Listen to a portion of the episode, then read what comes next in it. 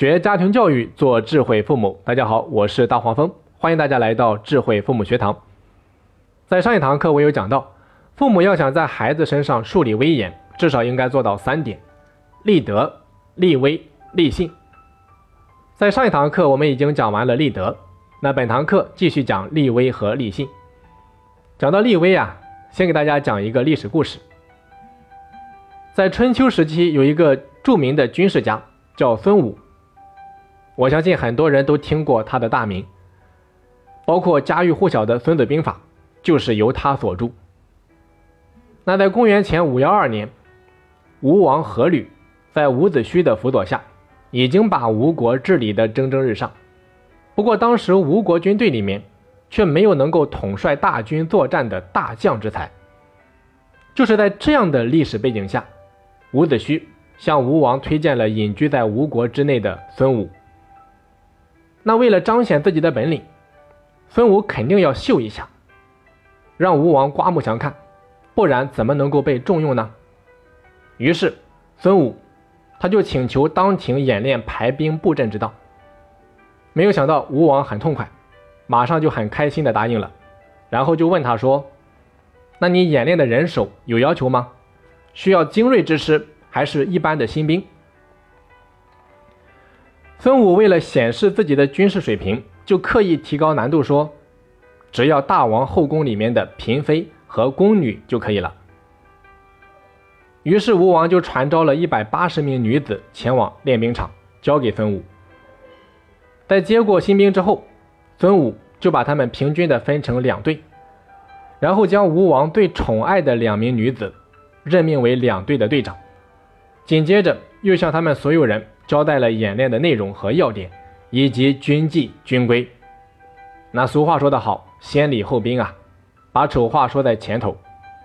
最后又指定自己的车夫和随从为两队的检察官，专门负责执行处罚。在一切准备好了之后，孙武就站到了点兵台上，然后再一次向两队人马讲解操练的要领和方法。讲完之后，就问他们说。现在你们已经知道了简单的操练口令，知道了前后左右的队列规则。下面我们正式开始。咱们以击鼓的声音为令，听到鼓声，你们就立刻开始行动。你们都清楚了吗？在听到两队人马回应知道了之后，便正式开始操练。可是没有想到，宫女嫔妃们完全不当一回事，把军演当儿戏，觉得好玩啊。互相之间乱作一团，根本就不服从指挥。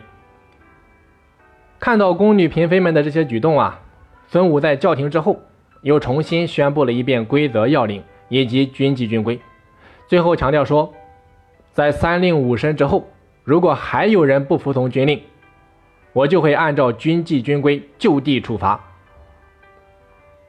可没有想到，宫女嫔妃们还是老样子，没有把孙武的军令放在眼里。依旧我行我素。最后，孙武很果断地下令，将两队的队长拉出去斩首。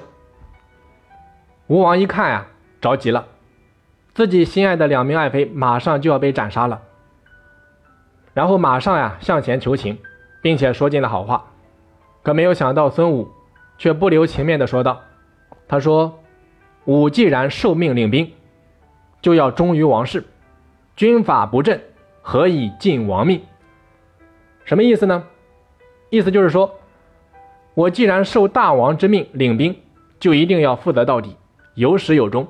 如果不能严格的执行军法，那就是在带头破坏军纪军规，又怎么能够树立军纪军规在士兵心目当中的威严呢？更是对大王的极大不负责任。于是啊，下令将两名爱妃斩杀。然后又重新任命了两名队长，再次排兵演练。这一次，整个军队面貌全新，士兵们可以做到令行禁止，前后有序，全军形如一体。虽然吴王对孙武斩杀了自己两名爱妃啊有些不满，但最终还是听从了孙武的劝谏。后来在孙武的统帅下，吴国大军前后攻打了楚国，讨伐了齐国，最终。威震中原。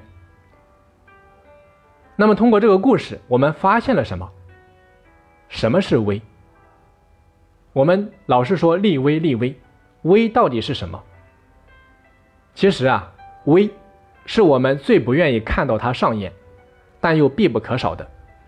你比如说，谁也不愿意看到两名爱妃被斩杀，但关键时候不这样做，又不足以扬军威。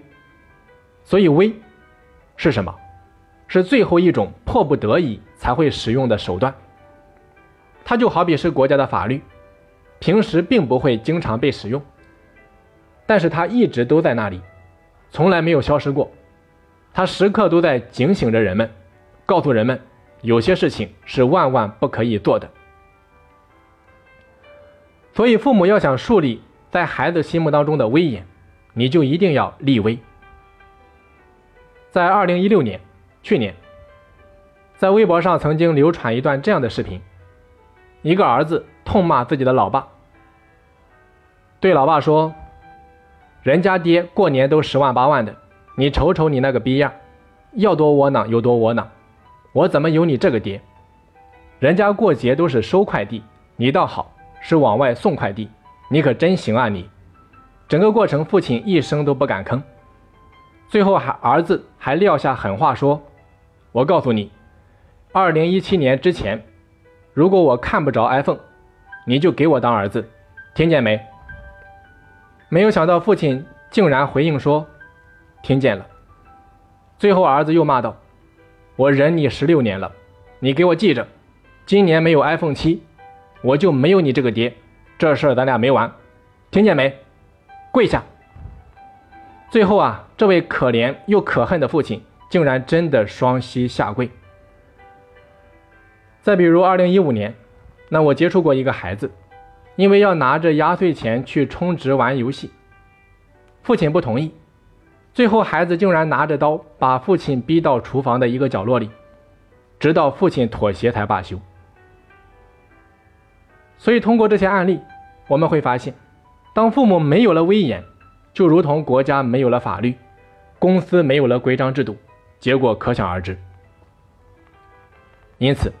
请大家记住一句话：从来不会拒绝的家长，就会失去管教孩子的主动权，就会被孩子喧宾夺主；从来不被拒绝的孩子，他就形成不了是非观念，无法把握行为对错的尺度，必然要走弯路，甚至是歪路。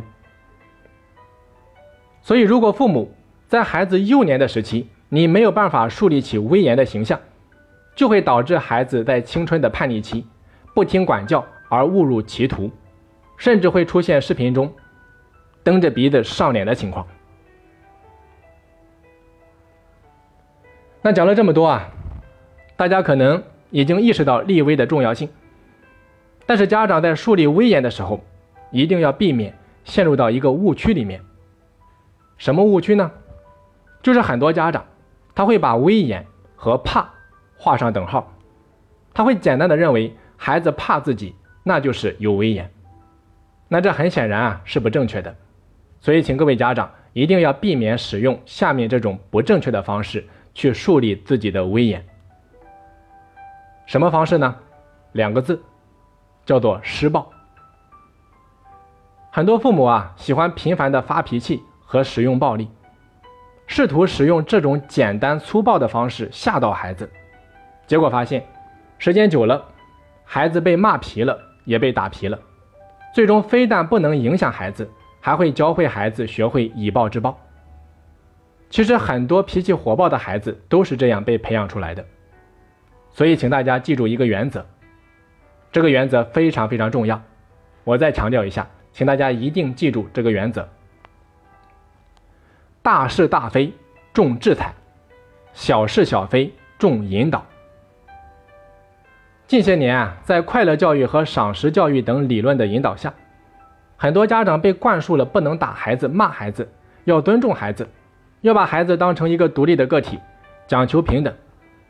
那其实我本人也非常推崇赏识教育，但是尽信之不如不信之。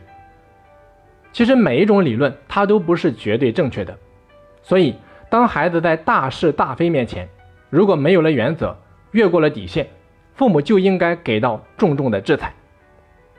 你通过体罚也罢，其他手段也罢，总而言之，一定要让孩子长教训。古人讲的“棍棒底下出孝子”，它是有一定道理的，就是告诉父母，在大是大非面前，一定要重制裁。你比如说，我的老爸，从小只打过我两次，但是两次都教会了我要有敬畏之心。所以发脾气、使用暴力不能是常态，小事小非面前还是要重视引导的。因此啊，施暴和施暴和关键的制裁是不一样的，请大家一定要区分清楚。最后啊，再次强调一下刚才所讲到的原则：大是大非面前重制裁，小是小非面前重引导。牢记，施暴和关键时刻的制裁是不一样的，请大家一定要区分清楚。